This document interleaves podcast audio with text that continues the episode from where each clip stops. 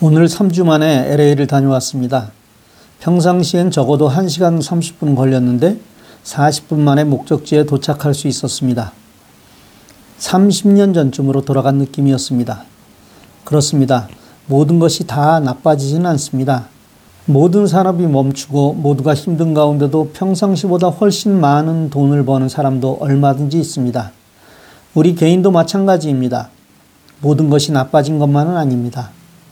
건강에, 가정에, 그리고 사회에 더 많은 관심을 갖게 되었고 늘 대하던 그것이 얼마나 소중한지 알게 되었습니다. 그리고 이런 사태의 장기화를 생각하며 삶의 패턴의 변화에 대해서도 많은 생각을 갖게 되었습니다. 동전의 양면은 늘 존재합니다. 오늘도 긍정을 보면서 공부 시작합니다. 안녕하세요. 저는 재미있는 IT 대표 윤승준입니다. 오늘은 특별한 사람의 카톡 알림음 변경하기라는 제목으로 말씀을 드리도록 하겠습니다. 카톡 사용은 이제 정말 누구나 할 수 있게 되었습니다. 단순하게 문자를 보내고 사진을 보내던 수준에서 벗어나 말로 글을 쓰고 지도를 보내는 등 여러 가지 유익한 기능을 사용할 줄 아는 단계까지 다다른 분이 많습니다. 그만큼 우리 동포들의 IT 지수가 높아진 것이죠. 하지만 모두가 다 그런 것은 아닙니다. 아직도 초보 수준에 머무는 분들을 보면 안타깝습니다. 지금 내가 이런 수준에 있다고 생각되시는 분들은 정말 조금만 공부하면 그까짓 것 아무것도 아니라는 사실을 깨달으시게 될 것입니다.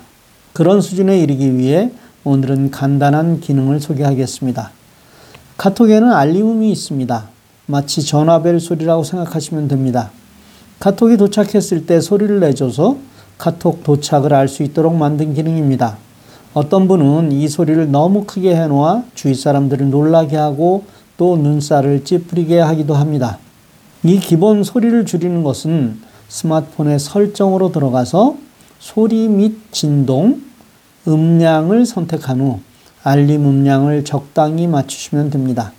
카톡을 사용하면서 배우자 혹은 아주 친한 친구 또 자녀들과 같이 다른 사람들보다는 더 친밀한 사람들이 있습니다. 또 어떤 이들의 카톡에는 바로 응답을 해줘야 하는 조금은 특별한 사람들도 있습니다. 이들에게 오는 카톡 소리는 다른 사람과 구분해 놓는다면 아주 편합니다. 일반적인 카톡 알림은 카톡 하는 소리와 다르게 세팅을 해 놓으면 내용을 읽지 않고도 아니 스마트폰을 열지 않고도 카톡을 보낸 사람이 누군지 알 수 있습니다. 자, 이제 카톡에 들어가서 알림음 바꾸기를 원하는 사람을 선택해서 채팅방으로 들어갑니다. 채팅방을 열어 그 안으로 들어가라는 말입니다. 오른쪽 위에 있는 빨래판을 누르면 제일 아래 오른쪽에 톱니바퀴 모양인 설정이 나옵니다.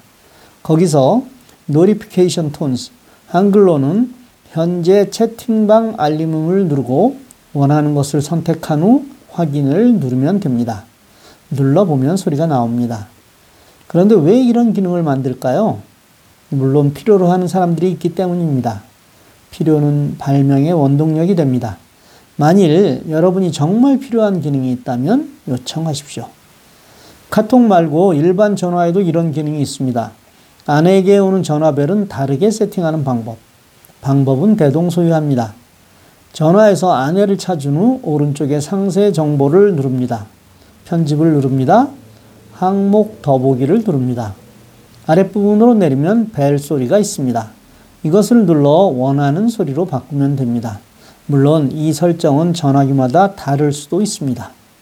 아이폰에서도 원하는 사람을 선택하고 오른쪽 위편에 편집을 누르면 벨 소리가 나옵니다.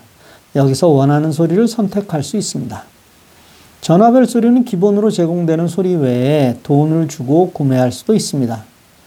무언가에 집중하고 있을 때 내게 걸려온 전화 혹은 카톡이 누군가를 안다는 것은 조금 더 편한 기능이 될 수 있습니다. 잘 사용하시기 바랍니다. 감사합니다. 즐거운 하루 되십시오.